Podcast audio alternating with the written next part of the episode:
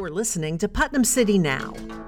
Putnam City Now is a production of the journalism departments of Putnam City North, Putnam City Original, and Putnam City West High School.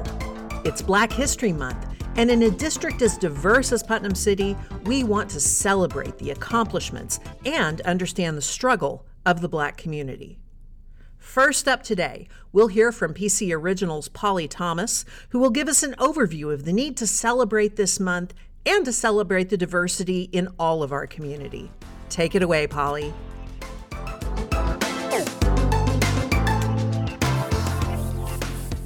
It is that time again in the year where we celebrate all the Black women and men that have helped form the Black society.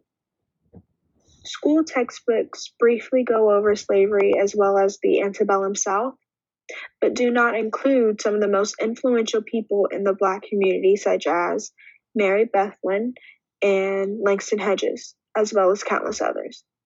Black history should not only be acknowledged when the official day starts.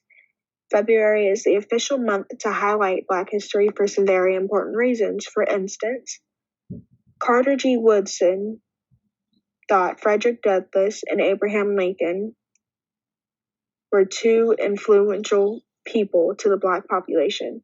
On February 3rd, 1870, the 15th Amendment was passed and Black people finally had the right to vote. I was the conductor of the Underground Railroad for eight years, and I can say what most conductors can't. I never ran my train off the track, and I never lost a passenger. That was a quote from Harriet Tubman. Harriet Tubman was an American abolitionist and humanitarian Born into slavery, she escaped and made 13 missions and recovered approximately 70 enslaved families and friends. This is a quote from senior Kel Pinkston. I am really glad they are putting Harriet Tubman on the $20 bill. I think this is a good way for us to further the introduction of diversity into our great nation to be. I would love to see other ethnicities on coins, for example, the Sacagawea coin. It's a great way to express the Native American cultures as well as other cultures as well. To name some of the countless influential Black people who have helped shape the Black community Martin Luther King Jr., Nelson Mandela, Maya Angelou, Malcolm X, Rosa Parks, Barack Obama, Michael Jordan, Usain Bolt, Rita Dove, Morgan Freeman, Nipsey Hussle, and Dr. Sebi. Among the people are herbalists, poets, activists, philanthropists, leaders, politicians, actors, and people that just were inspirational to the Black community. It would be wonderful when Black history and Native American history and Jewish history and all of U.S. history is taught from one book, just U.S. history. That was a quote from Maya Angelou. This is a quote from sophomore Avani Stevenson. Growing up, I've always known and learned about Black culture as well as history from my family. It is upsetting that Black history is not really talked about in depth in textbooks, but instead only really ever brought up during Black History Month. They only teach or talk about the sad and traumatic parts of Black history, and it's way deeper than that. In the 1960s, white people believed that the Black society were ignorant and they did not know anything about politics. In 2009, America had its first African American president. We were clueless about politics, yet in 2021, America had its first African American woman, might I add, vice president. Shirley Chisholm was the first black and female candidate to run for president as a Democrat, and she was born in 1924.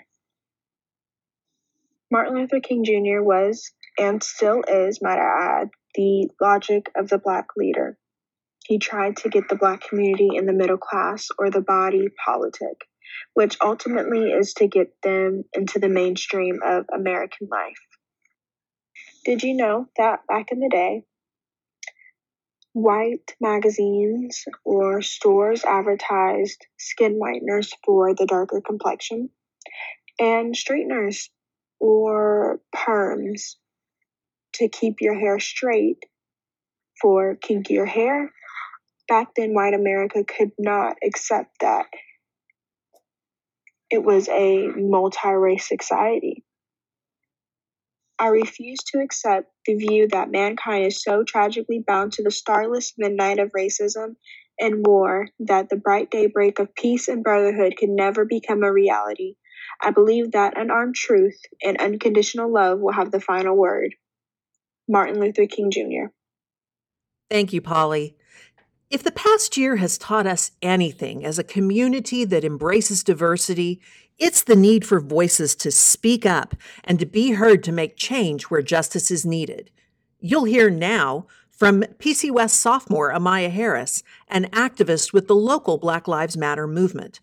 Amaya has taken this opportunity to learn and to shine that knowledge where it is needed to uplift others. Hopefully, her story will inspire others to find their voices and to lift that voice to advocate for those who need it. Yeah, I've had a lot of great opportunities and I've met a ton of great people. I've heard a, a million and one stories about people and their trauma, and it's really taught me something about our community and what really goes on around us. Um, for example, I got to go to the March on Washington, and uh, that was a once in a lifetime experience. I feel like I, that will that's never something I'll ever get the chance to do again. And being able to say that I was there, I stood in the steps of Martin Luther King. I heard many amazing stories that day. Met a ton of people who the emotion was just so high. And I feel like that's a day I will never ever forget. Amaya found her voice this spring and summer amid all the social unrest. Listen as she tells us how she became involved in the movement. Using my Facebook mainly to post multiple posts, keep people updated on what's going on. And that's kind of when I met uh, four young ladies and we kind of got in, into correlations with each other and we were planning protest. Um, after that, I went on to uh, be in more correlation with uh, Rodney Cox, and ever since then, we've kind of been uh, planning protests, uh, sitting in on board meetings, really trying to be more about the community. Um, after our children's march that I hosted with Mr. Rodney Cox, that's kind of when I was like, okay, I, I, I think I want to turn my attention more towards children it is that passion for children and for youth that have led Amaya to become a leader in her school. Uh, just being a freshman, you know, not really talking to many people about um, politics or anything. I've seen a lot of students, uh, especially at West, gradually text me like, "Hey, was this appropriate? This kind of happened to me. I don't really know how to handle the situation." So I'm, I feel that a lot of children are now coming to me as somebody who they look up to, who um, who they trust, who you know is going to give resourceful information about something, and I love that. Personally, my voice is getting stronger, and the people's around me, their voice is rising up as well, especially in, in our hallways, and that is something that I love to see in my school and I love to see in my peers. Sometimes an understanding of inequality brings discomfort, and Harris challenges allies outside the movement to allow those moments of discomfort to make them better and more aware of their privilege and of the struggle of others. I feel like in a situation like this, if you do feel emotions and that you're on like the top of your seat and uh, you have shivers and you're just you're really um, on edge about everything that's going on around you. I think you could you you could transfer that into putting that some putting that somewhere or, or into someone who, who needs the help. Thank you, Amaya. And thank you for joining us on the Putnam City Now podcast. We'd like to hear from you. Drop an email at putnamcitynow at gmail.com. We'd love to hear from you with a voice message. Give us a story idea or a shout out to your favorite Putnam City teacher. They could be any grade level from pre K to 12th grade, but give us your name, grade, and the school you attend. We would love to honor them on the next Putnam City Now podcast. Thanks again for listening. Our music is by Audionautix.com, and the Putnam City Now is a project of the journalism programs of all three Putnam City high schools.